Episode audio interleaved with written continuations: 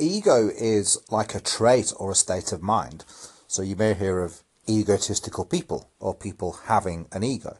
So when it comes to coaching or mentoring, for instance, you can have a great deal of power over or with the person you are coaching.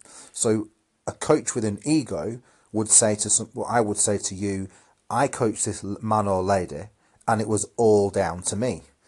I made it happen, and you take all of the glory. Now that's ego because good coaches will not want to take the work away from the person, the individual who's done the work. So I'm 1%, they are 99%. I want them to take the credit, not me. If I'm constantly taking the credit, I'm coming from a place of ego, and that means that I probably need to repair myself.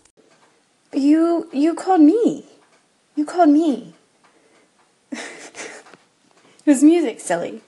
Have you not slept yet? Ah, yes. My brain has kicked in now. Now I remember. It was when I did a calling or something and was playing. Oh, excuse me. And I was playing music in the background on my radio, and then you then uh, shared off Spotify the actual song. That was it. And so I said something like, I think I will go and do that again. So I must remember, I haven't got the radio on at the moment because I'm just chilling. I'm chilling on my new bedding which says love all over it. Now there's a shock. So, uh, but I will remember actually. I will remember to do it.